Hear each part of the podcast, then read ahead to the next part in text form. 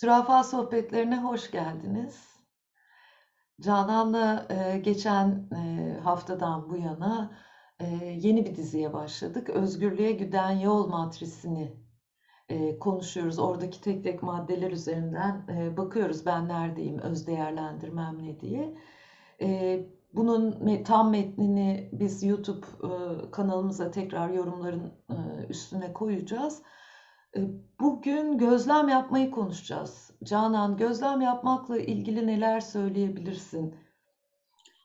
Ee, Matrix'te yazan gözlem yapma ile ilgili olan açıklamayı bir okuyayım istersen ilk önce. Duyusal ve zihinsel deneyimlerimizi fark etme ve bu deneyimleri onları affettiğimiz yorumlardan ayırt etme.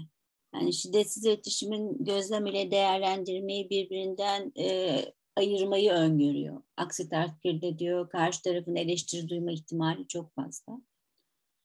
Ee, gün boyunca o kadar çok şey gözlemliyoruz ki yani ama bunu yaparken kendi böyle iç eleştirisel yorumları katmamak gerçekten çok son derece güç. Çok kolay bir şey değil. Ee, her şey mutlaka iyidir, kötüdür, güzeldir, çirkindir, tuhaftır, sıradandır. Değil mi? Devamlı böyle içimizde bir yorum, bende daha doğrusu böyle bir mekanizma çalışıyor. Bilmiyorum evet. sende nasıl işliyor gözlem? Yani bana şey gibi geliyor, bir imge geliyor aklıma burada. Böyle sanki benim kafamda bir şey var, dışarıda olup bitenleri görüyor ve o kadar hızlı bir şekilde olup bitenleri tak tak tak yan yana getirip geçmiş deneyimlerinden bir yorum ya da e, yargıda bulunuyor ki ben aslında tam olarak ne olup bittiğini göremiyor gibiyim. Yani o kadar hızlı bir şekilde proses ediliyor ve sonuca varıyor ki kafada bir şey. Yani bilemiyorsun ne olup bittiğini. Benim hani ilk gözlem yapmayı öğrenmeye başladığım zaman fark ettiğim şey buydu. Aa bir dakika ya ben etrafta olup bitenleri tam olarak görmüyorum aslında. Söylenenleri tam olarak duymuyorum. Çünkü benim kafamda bir şey bütün olup bitenleri çok hızlı bir şekilde proses ediyor gibi şey gibi bu. Ee, yani öyle bir yani yumurtayı koyuyorsun, yanına biberi, domatesi koyuyorsun, yağı koyuyorsun ama onların yumurta, domates, yağ olduğunu bile fark etmeden menemen diyorsun buna gibi. Evet. Ee, Zihnim, yani henüz evet, ha, zihin, zihin böyle proses ediyor. Zihin öyle yani sanki zihin öyle çalışıyor. Şey diyorlar e, e, çağrış, ne, çağrışım makinesidir. Beynimiz bir çağrışım makinesidir diyorlar. Çok hoşuma gidiyor benim bu laf e, sanki böyle beynimiz gözlem yaptığımız her şeyin benzerini daha önceki deneyimlerden ve anılardan tekrar bağlantısını sana karşına getiriyor gibi. Benim çocukken böyle çok zayıftım. ne güzel bu lafı söylemek. Ben çocukken çok zayıftım da iğneci Şerife Hanım geliyordu bize. Ondan sonra böyle gelirdi işte o zaman iğneler ocakta böyle kaynatılırdı bir şeyler. Ha, evet. Onun sesi, kokusu, şudur budur. Ee, şimdi o o zaman yaşadığım olumsuz duyguları yani Şerife Hanım'ın suratı o kadar çok gözümün önünde ki sanki tekrar ona benzeyen bir kişiyle karşılaştırdığım zaman gördüğüm zaman hemen tepki veriyorum ve onunla ilgili hiç olumlu bir e, duygum veya şey olma hemen yargılıyorum. Ay ne kadar şey bir kadın, rahatsız edici bir kadın, ne kadar sinirli bir kadın, ne kadar korkunç bir kadın diye. Yani o eskiden Şerife Hanım olan korkum hala zihnime geliyor ve hiç tanımadığım birine Şerife Hanım gibi tepki verebiliyorum. Yani kaçıyorum, bağlantım kuramıyorum bir türlü. Hatta dolaba kaçar saklanırdım bana yine yapmasın diye. Öyle bir travmatik durumum oluyor yani. Otomatik olarak geliyor. Ve o yüz bazı insanlarda o yüzü görüyorum hala. Onun gibi bir şey. Yani o beyin çok enteresan. Tekrar insanın karşısına çıkartıyor. O korkuyu, duyguyu. Evet, yani burada tabii bizim beynimizde bir sıkıntı olduğu için ya da hani e, olup biteni değerlendirmeyeceğiz diye bir yolculuk değil, biraz oradan bahsetmek istiyorum. İki şey söylemek istiyorum. Hani çok hiçbir e, uzmanı olmadığım bir konuda sadece öğrendiğim şeylerden. Ee, diyorlar ki bu beyinle ilgilenen e, uzmanlar, insan doğada canlı kalması oldukça zor bir canlı. Aslında biz çok e, kırılgan canlılarız, yani çok hassas canlılarız. O yüzden insanın e, zekası, neokorteksi falan gelişti.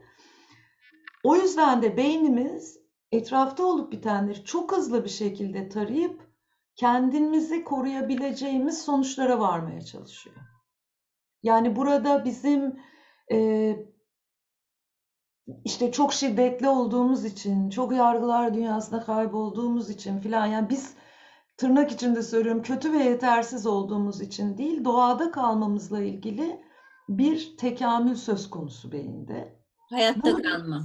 beceri. hayatta kalma Evet. ve burası benim için çok e, kendimle ve diğer insanlarla barışımı sağlamama hizmet eden bir bilgiydi. Bu bilgiyi o yüzden paylaşıyorum. Aynı zamanda şefkati engelleyen iletişim biçimlerinin de ortaya çıkmasında bu çok hızlı yargılama halinin çok katkıda bulunduğuna ilişkin Marshall Rosenberg'in e, önemli katkıları var çeşitli uzmanlardan alarak.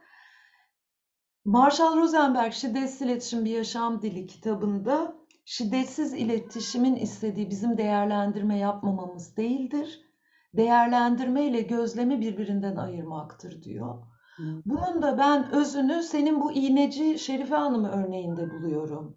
Çünkü e, saçı, yüzü, mimiği Şerife Hanım'a benzeyen insanlarla bağlantı kurmaya çalıştığın zaman eğer kendi gözlem yeteneğini yitirirsen e, sen o küçüklükte dolaba kaçan Canan oluyorsun ve farkına varmadan oluyor ve bu da bağlantıyı koparıyor. O yüzden gözlem yapmak şiddetsiz iletişimin birinci adımı olarak çok kıymetli. Yani neden gözlem? Anda kalma becerimi korumak ve anda seninle bağlantı kurmak için diye düşünüyorum. Evet yani şeyin altını çizmen çok hoşuma gitti. Çünkü soruyorlar bana da ya hiç mi şey yapmayacağız, analiz yapmayacağız, e, yargılamayacağız, işte ne bileyim ben değerlendirme yapmayacağız.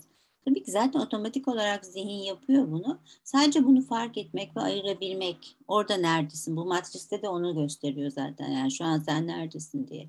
Ben de karşımdaki insanın İnsan değil de başka birini gördüğüm zaman onu orada yargısızca gözlemlemek. Ne yaptı da bu kadın bana e, Şerife Hanım hatırlattı değil. Yani iyi haber e, galiba otomatik olarak tepki vermek yerine o geçmişte ama gelecekten korkularına engel olamıyorum bir, bir şekilde. Yani o çok daha zor. Sadece şiddet erişimin gözlemiyle şu an, şu an burada olan ne? Ben e, bana iyi gelen bir şey de gözlem yapmadan önce bir kendimle de bağlantı kurmak. Ya bana ne oluyor? Ee, benim niyetim ne? Ne istiyorum? Ne özlüyorum? Ne hissediyorum? Yani bu alışkanlığı getirirsem bende o gözlem daha farklı bir şekilde çıkıyor. Ee, galiba beş duyumu da kullanarak yani beş duyumu da kullanarak ve içime fark, bakarak ne hissettiğimi gözlemleyerek e, bunu yapmak sanki bir kendimle yüzleşme gibi geliyor bana. O yüzden hani Krishnamurti'nin söylediği şey değerlendirme yapmadan gözlem yapmak, insanın zeka, insan zekasının doruk noktasıdır demesi ne anlamam benim uzun zaman oldu. Yani bunu adam nedir, ne alakası var demem. Çok uzun zaman sonra anladım. Gerçekten e, kolay bir şey değil. Değil. Bir de şöyle bir şey var. Mesela ben neden sorusunu çok seviyorum. Yani neden şiddetsiz iletişim, neden gözlem, neden duygu, neden ihtiyaç. Bu nedenle başlayan soruları seviyorum.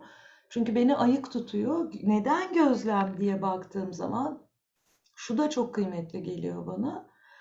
E, ne zaman kendi hızlı yargılarımı fark edip bir dakika ben yargılıyorum deyip gözleme döndüysem o zamanlarda sık sık aslında yargılarımın geçmiş deneyimlere ya da geçmiş acılara dayandığını, şu an burada olanınsa farklı bir şey olduğunu gördüm. Şimdi burası beni anda kalma becerimi desteklerken kendimle ve başkalarıyla bağlantı kurmaya götüren yer.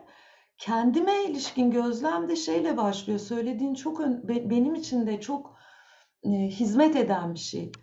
Şu an bana ne oluyor diye baktığım zaman duyumsamalarım bana bir şey haber veriyor.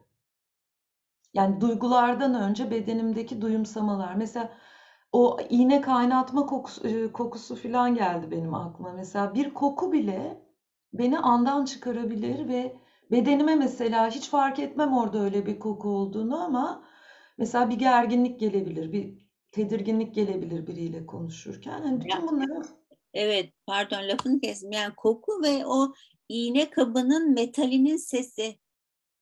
Düşün yani beni o anda bırak geçmişe götüren şeyler. Aynen dediğin gibi. Pardon devam et. Şu an bak bende de çok ilginç bir şey oluyor. Ee, ben de çok sık hastalanan bir çocuktum. Ee, ve böyle babamın şöyle bir metal kapı, kutulu iğne kutusu vardı. Ondan sonra ve iğne kaynatılırdı. Çünkü camdı zaten filan. Uzun uzun kaynardı o. Mesela bende de onu hatırladım da babam iğne yapardı bana. Babam yaptığı için biri benimle ilgileniyor deyip bedenim gevşiyor. Hani hafif bir tedirginliğim var, canım yanacak biraz ama ha ama biri beni gözetiyor. Burası da gerçekten anda kalma becerimizi geliştirmemizin ne kadar kıymetli olduğunu gösteren bir şey. Çünkü ikimiz aynı odada konuşurken içeriye benzer bir metal kap girse ve içinde iğne görsek ben belki hiç oralı olmayacağım ama sende bir şey olmaya başlayacak. Bağlantımızı o gözlem üzerinden tekrar kur, kurabiliriz. Hani sende sanki bende bir gerginlik var Deniz. Gözlem ne diye sorduğumuzda hani gözlem içeriye bir kap girdi. Çok ilginç. Ee, ben şeyi söyleyeceğim. Şimdi matrise baktığım zaman e, tanımında gözlem yapmanın zihinsel deneyimlerimizi fark etme dediği yer işte yargılarımı fark etme, düşüncelerimi, yorumlarımı fark etme ve muhtemelen betimleme diyor. Betimlemelere bakma ve bunları tarif etme e, bu deneyimleri atfet, onlara atfettiğimiz yorumlardan ayırt etme. Bu betimlere bakmak ne demek anlamadım. Benim tam olarak anlayıp anlamadığımı bilmiyorum Canan. Çünkü bunlar hep İngilizceden e, çevriliyor. E, bunun yargı olduğunu görmek diye anlıyorum ben. Hmm. Evet. Ya da mesela e, öyle anlıyorum ama emin değilim. Farklı anlayan biri varsa lütfen yorumlara yazsın. Hmm arkadaşlarımızdan daha iyi anlamış biri olabilir.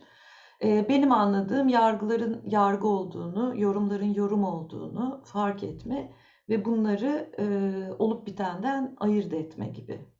Burada ben örnek verelim diye düşünüyorum Canan. Mesela yorumu e, şimdi aşamaları var ya matriste en acemi halimdeyken yorumu gözlemle karıştırma alışkanlığı içinde olma değerlendirme ve yorumların gerçekler olduğunu varsayma. Mesela beni azarladı. Azarladı dediğim yerde e, bu çok ilginç bir şeyi var. E, gözlemi var. Bu benim başıma gelmişti. E, iş yerindeydim o zaman. E, bir ajansta çalışıyordum. Beni azarladı düşüncesi geldi. Ondan sonra şeyi fark ettim yani benden e, ne kadar söyleyeyim en az 3 metre uzaktaydı ve bana Deniz o rapor nerede kaldı dedi. Gözlem buydu. Sesi de duyabileceğimden e, duyabileceğim kadardı aslında çünkü 3 metre kadar uzaktaydı koridorun ucundaydı. İkisi çok farklı ama ben çok uzak 6 ay kadar beni azarladı diye yaşadıydım onu şey de hoşuma gidiyor yani gözleme döndürdüğün zaman ne kadar insan şaşırıyor değil mi? Aa. o şaşkınlık da çok hoş bir şey. Aa. Her seferinde şaşırıyorum çünkü ben. Aa, hiç alakası yok. Yani üç, diyorsun ki 3 metre uzaktaydı. Daha şey konuştu. Beni azarladı. Yani ne kadar büyük bir orada alan açılıyor ve fark, farklı şeyleri de görme ihtimalim var. Yani ne kadar ötekisi böyle kapayıcı bir şey değil mi? Ben orası şimdi birdenbire böyle üzüldüm yaz da geldi. Ne kadar şey fark etmiyoruz e, yargılarken veya işte bu değerlendirme yaparken. Halbuki orada ne kadar büyük bir açıklık var. Ben de kızımla olan ilişkimde e, çok niyet etmişimdir yani bu gözleme çok dikkat etmeye ki hani bağlantım kopa, kopmasın diye böyle açık bir zihinle gözlem yapmaya. Mesela sorumsuzsun dediğim bir şey yani çok sorumsuzsun. Ay ne kadar ağır bir şey. bu o zaman o hiçbir şekilde ondan bir bağlantım kop yani hiçbir bağlantı olmuyor ki çok sorumsuzsun diye başlayan başladığım bir şey konuşma olmuyor. Halbuki onun yerine yerine ne bileyim işte bu akşam yemeği hazırlayacağını e, söyledin. Ama geç geldin arkadaşlarından geç geldin. Çok hayal kırıklığına uğradım demek mesela daha farklı bir şey. Aa anne o zaman kusura bakma ben de şöyle yaparım falan diye oradan devam eden bir diyalog olabiliyor. Çok sorumsuzsun deyip kapıyı çarpıp gitmek farklı bir şey. Beni de en çok rahatsız eden böyle şeyler mesela. Hep meşgulsün. Ay bana ay Canan sen hep meşgulsün. Ne kadar rahatsız oluyorum. Yani o kadar beni rahatsız eden bir yorum ki yani bunun yerine bana şunu söylese o zaman hak vereceğim. Diyeceğim ki evet ya. Ya bu hafta seni üç kere aradım. Her aradığımda Zoom'daydın. Konuşamadım desen. Ay evet haklısın ya. Ben hep Zoom'daydım bu hafta diyeceğim ama hep meşgulsün deyince içimden bir canavar çıkıyor. İşte sen beni görmek istesen arardın bir daha gelirdin kapımı çal. Öyle bir suçlama duyuyorum ki orada kendimi savunmaya geçiyorum. Ama yapıyorum yani hala ben de. Ee, aynı zamanda söylediğin şey Marshall Rosenberg'in zaten gözlem adımını bence e, akıl etmesine neden olan şey. Biz birbirimizden duyduğumuz şeyleri yargı ve suçlama, eleştiri olarak duymaya devam ettiğimiz sürece bağlantımız kopacak. Yani birbirimizle bağlantı kurmamız çok kolay değil. Hiç kimse e, ilişki kurmaya çalıştığı insandan suçlama, yargı duymak istemiyor. Ama gözlemleri duyma kapasitemiz daha yüksek. Gözlemleri bile bazen duymak çok zor olabilir. Hı hı. Çünkü hepimizin bagajı var. Yani bagajın içinde de kendi çocukluğumuz, öğrendiklerimiz, ideolojilerimiz ne varsa o var. Dolayısıyla gözlem bağlantı için çok kıymetli. Aynı zamanda ben gözleme geldiğimde sinir sistemimde de bir şey değişiyor. Yani e, hem bende ne olduğunun farkındalığı geldiğinde tanıklık halim geliyor. O da şey demek, burası frontal korteks çalışmaya başladı. Sürüngenden çıktım demek. Hem de gözlemi duyduğum zaman, gözlemi fark ettiğim zaman kendi duygu ve ihtiyaçlarıma gitmek daha kolay oluyor. Çünkü yargılar dünyası, yorumlar dünyası çok çaresizlik içinde de bir yer. Geçenlerde başka bir nedenle söyledim ama yani yargılarda da yaşamak da bir tür cehennem ya. Yani çok zor bir yer orası. Yani evet belki dikkat koymak, özenmek. Yani ben daha geçen hafta mesela Mimozo bir hafta aramadı bizi tatilde. Şöyle bir şey yazdım mesaj. Bizi unuttun. o kadar şeyim ki yani bizi unuttun bir, bir tane de şey ağlayan emoji. Emoji. Allah. Tatlı çakal. Tatlı çakal. Mahcup çakal. Valla emojiler olmasa esasında yani bazı mesajlar çok ağır. Yani o emojinin yanına biraz daha böyle tatlı bir şey koyunca onu fark ediyorum ben de yumuşuyor. Bayağı mesajlarda bir e, çakallık oluyor yani ama ve yanında bir tane tavşan yok gülen bir şey zırttı burttı. Şimdi değişik emojiler de çıktı. Onu yumuşattığını fark ettim. Halbuki bizi unuttun diye, demek yerine bu hafta bizi bir kere aradın desem daha ya bir de daha kolay bir yol var Canancığım yani çok daha doğal bir şekilde. ya bir haftadır senden haber alamadım. Ne yapıyorsun? Ne ediyorsun? Bir haber et bakayım demek de mümkün. Evet. Ee, aynı zamanda kendi duyguların çok yoğun olduğunda e, aslında sen bizi unuttun derken e, aranıp sorulmak istiyorsun. Özlediğimi söylüyorum. Çok özledim seni. Ah bir göreyim, duyayım sesini istiyorum yani. Orada evet kendim e, dediğim gibi yani orada duygumu söylesem zaten iş bitiyor ihtiyacımı söylesem ama öyle bir kalıp dil dille ilgili bir şey. Yani dil o kadar bu şekilde alışmış ki e, işte burada şiddetli iletişimle biraz bunu biraz hani daha böyle e, dört adımla nasıl kendimizi ifade edebilirizse geliyoruz sonuç olarak da. E, ne bileyim benimle ilgilenmiyorsun da benim duyduğum şeylerden bir arkadaşım benimle hiç ilgilenmiyorsun artık. Dur dur Mimoza ile ilgili şeyde Matris'ten cevap buldum sana. Söyle bakayım. Ee, acemiden uyanış haline geçmiş durumda olduğunu zannediyorum. Çünkü şöyle diyor, geçmiş olayları gözden geçirirken yorumların gözlemlerden ayrı olduğunun farkına varmaya başlar. Şimdiki zamandaki etkileşimlerinde bu ayrıma daha dair çok az beceri ya da netliğe sahiptir. Çok az olmadığını biliyorum o işin eğlence tarafı. Aynı zamanda beni unuttun dediğinde şu an fark ediyorsun ki yorumların gözlemlerden ayrı. Evet fark ediyorum ama da fark etme daha sonra olur. E tamam olabilir yani ama işte mimoza yani en kırılgan olduğumuz şeyler. Bir de bu matris hani e, her olayda farklı konu e, olabilir. Yani e, matrisle kendi öz değerlendirmemi yaparken bir genellik içinde değil de hani beni merkezden çıkaran konularda şöyle oluyor, şimdi böyle oluyor dediğin şeyler var. Mimoza ile ilgili Mimoza senin evladın ve çok özlediğinde belli ki o özlem senin gözlem yapma yeteneğini biraz Evet. sislendirmiş. Şimdi bunları konuşurken çok enteresan bir şey aklıma geldi. Bu lafı ben annemden de duyardım. Evet ve hep bunu söylerdi. Unuttun beni. İşte hiç şey yapmıyorsun. Hep böyle bir şey annemin sesi yani. Ve ben onu o kadar orada rahatsız olduğum şeyi aynen şimdi kendi kızıma yapıyorum.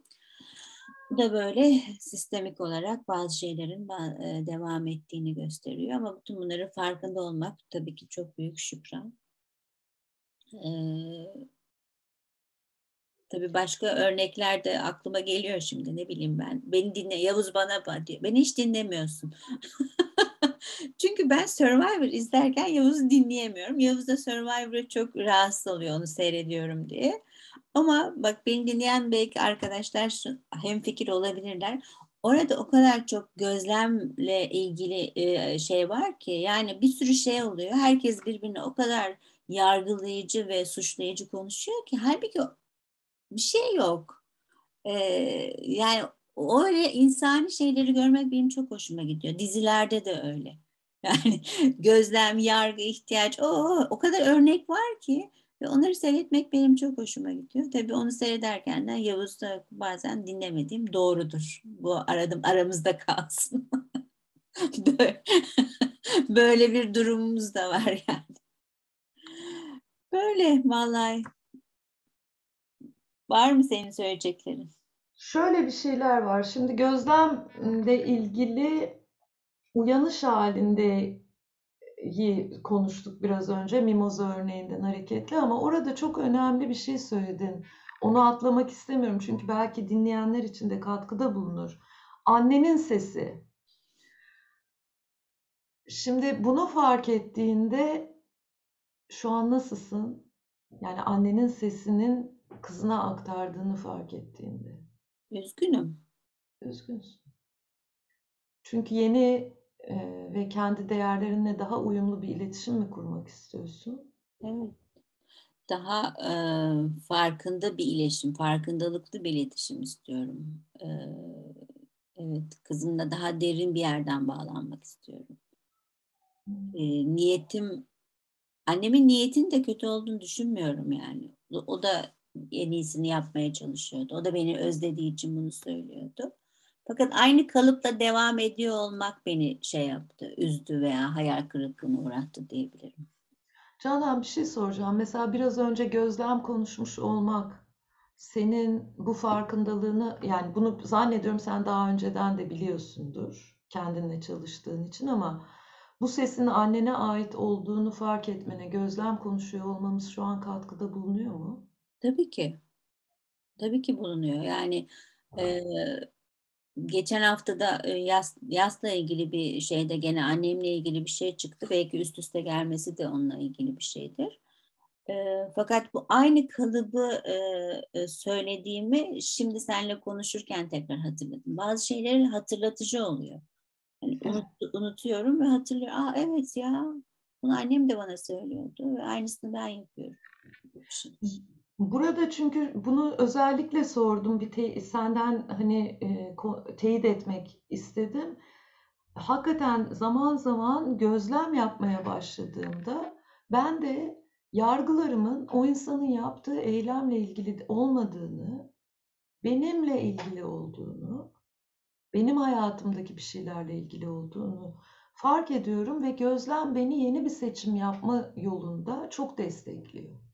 Yani kendi yetişkin kimliğimle, kendi değerlerimle eyleme geçmem için çok destekliyor. Ee, ve de biraz yetkinliğe doğru geçmeyi sağlıyor. O da yorum ile gözlem arasındaki farkı giderek daha fazla hatırlamak ve bunların ayrımını yapabilme kapasitemi arttırıyor. Evet. Galiba Deniz yani bu yetkin olma hali hiç tanımadığım insanlarla çok rahat yapabiliyorum ben. Ama dediğin gibi kırılgan olduğum e, işte bir hikayem varsa, geçmişte bir, bir anım varsa e, onlarda zorlanıyorum. Bu e, Marshall'ın sörf tahtasını hatırlıyorum burada. E, o metni daha önce paylaşmıştık zannediyorum ama şeyi söylüyor ya hani empatik alan, empati olma hali bir sörf tahtasına benzer. İşte karşıdan bir dalga gelir diğer insandan. Sörf tahtasına atlarsın, onun enerjisiyle gidersin. Ama ne kadar tanıyorsan, onun hakkında ne kadar biliyorsan, o kadar da sörf tahtasından düşme ihtimalin var. Yakınlarımızla biraz galiba bu oluyor. Yani o empati sörfünde ikide bir gulu gulu gulu düşüyoruz. Ama bunu çok daha hızlı fark etmekte mümkün işte bir sohbette fark etmek gibi değil mi? Ee, bütünleşik diye yani hani gözlem yapmanın şahikası da herhangi bir çaba sarf etmeksizin yorumlar ile gözlemleri ayırt edebilme hali. Ee, ben de burada örnekler vereyim. Hani acemilik örneğimi verdim. Ver. ile gö, gö, yani efendim? Hadi bakayım bir bütünleşik ver. Yorumlar ile gözlemleri fark ayırt etme halinden ziyade bazen yani çok sık değil e, genellikle de şiddetsiz iletişim mesela derin inzivalarında IIT gibi ondan sonra ya da e, inzivalarda yanımda şiddetsiz iletişim yaşamaya niyet koymuş insanlarla yani toplulukla birlikteyken çok yorum olmayabiliyor kafamda. Yani yargılara çok hızlı gitmeyebiliyorum. Yani hakikaten olanı olduğu gibi yaşıyor halde olabiliyorum. Ve bir yorum gelirse de daha hızlı fark edebiliyorum. Aynı zamanda bu dediğim gibi her dakika olan bir şey değil. Ben daha çok e, giderek daha fazla yorum ile gözlem arasındaki farkı hatırlayabilen bir yerlerde kalıyorum. Şeye kadar hmm, benim ev halkı beni bütün düğmelerime böyle cırt diye basabildiği yere kadar. Dolayısıyla bu matri şeyde pek kalmıyorum artık çok şükür. Hani yorumu gözlemle karıştırmıyorum artık 2013'ten beri gözlem çalışa çalışa. Aynı zamanda daha önemli bir şey var. Gözlem yapabilsem bile bazen kendimi yargıma, düşünceme inanırken yakalıyorum. Yani gözlemi çok güzel gramer olarak yapsam bile orada böyle hayır ama böyle biri direnci oluyor içimde. O direnç geldiğinde de destek istiyorum. Gelmeyecek diye bir şey yok çünkü. Bir dakika ben bir yere düştüm çıkamıyorum deyip topluluktan birinden e, destek istiyorum. Yani ben kaldım yargımda diye. Böyle. Ve benim hallerim bunlar. Bunları duymak sana nasıl geliyor? Evet, yani sen bunları söylerken ben de hani e, kendimi ifade ederken e, özenli bir şekilde e, gözlem yapabildiğime yavaşlıyorum çünkü orada. Yavaşlayarak, e, alan açarak, e, belki dediğim gibi bir kendimle empati yaparak ya bir dakika ben neredeyim niyetimle, yargım varsa bunu fark ederek, belki de bir zaman tanıyarak kendime. O zaman oralarda şeyim, iyi olduğumu düşünüyorum. Yani bu Matrix'e göre iyi olduğumu düşünüyorum. Ama otomatik olarak birisi benle bir şey söylediği zaman veya içimde çok canlı, hikayesi çok canlı bir şeyse orada kontrolüm biraz şey zayıf. Ee, ama niyetim niyetim açık zihinle göz, gözlemle şeyi ayırmak yani böyle bir güzel niyetim var o yüzden buna da bu farkındalığa da teşekkür ediyorum yani. Kendimi de takdir ediyorum açıkçası. Hani böyle bir şey şefkatli bir yerdeyim ben. Şimdi zaten de hani nasıl şefkatsiz olayım kendime? Hani olan bu. olan bu. Aynı zamanda bu gözlem yapma yeteneğimi geliştirmek için ben böyle birkaç kere daha anlatmışımdır ama hani ilk defa belki bunu dinleyen vardır yine söyleyeyim. Şöyle bir şey yapmıştım bir iş yerinde çalışırken masa üstüme bir tane e, tablo çizmiştim. E, yargılarımı yazmıştım. Bu tarafa da gözlem diye yazmıştım. Gözlemin ne olduğunu öğrendiğimde yani işte tam olarak ne duydum ne gördüm. Bir video kamera kaydı gibi. E, ve böyle iş yerinde yargılar birine de acayip takıktım. Çok tetiklerime basan eylemler görüyordum ondan e, yargıladıkça yargımı yazıyordum. Mesela geri zekalı diye diyelim yazıyorum. Sonra düşünüyordum gözlemimle ben niye şu an geri zekalı diyorum. Ve bu benim gözlemi geliştirmeme çok katkıda bulundu. Şimdi matrise bakınca aklıma şey geldi. Aslında keşke onun yanına bir de matris koysaymışım. Hmm. Ondan sonra çünkü mesela demin azarladı beni dediğim o acemelik aşamasından e, yorumu gözlemle e, karıştırmadığım, gözlemlerle yorumları ayırdığım yer, ha ben azarladı beni dedim. Aslında 3 metre ileriden bana nerede kaldı bu rapor diye seslendi diyebilirim. Yorum ile gözlem arasındaki farkı giderek daha fazla hatırlar ve bu ayrımı yapabilir dediğinde de hani ben şimdi yine bu buna azarladı dedim ama aslında olan başka bir şey dediğim yer herhangi bir çaba sarf etmeksizin yorumlar ile gözlemleri ayırt edebilmekte iş yerinde herkese dilerim. Bana çok olmuyordu. Evet, Ama evet. uzun zamandır da kurumsal hayatta çalışmıyorum. Şeyle mesela sertifikalı eğitmenlerle toplantılarda daha yetkin bir halde olduğumu düşünüyorum. Yani ne demek? Yorum ile gözlem arasındaki farkı fark etmem e, hızım son derece yüksek oluyor oralarda birlikte çalıştığımız bir örnek olarak. Aynı zamanda hayatta öyle durumlar var ki başıma öyle bir şey gelir ki eksi acemiye düşebilirim. Her zaman söylediğim şey. Kıymetli olan e, yolda kalmak. Bu yolculuğun içinde alet çantamda gözlem diye bir şey olduğunu hatırlayabilmek diye düşünüyorum. Evet, gözlem candır diyorum kapatırken ben de. o zaman haftaya görüşmek üzere. Görüşmek üzere.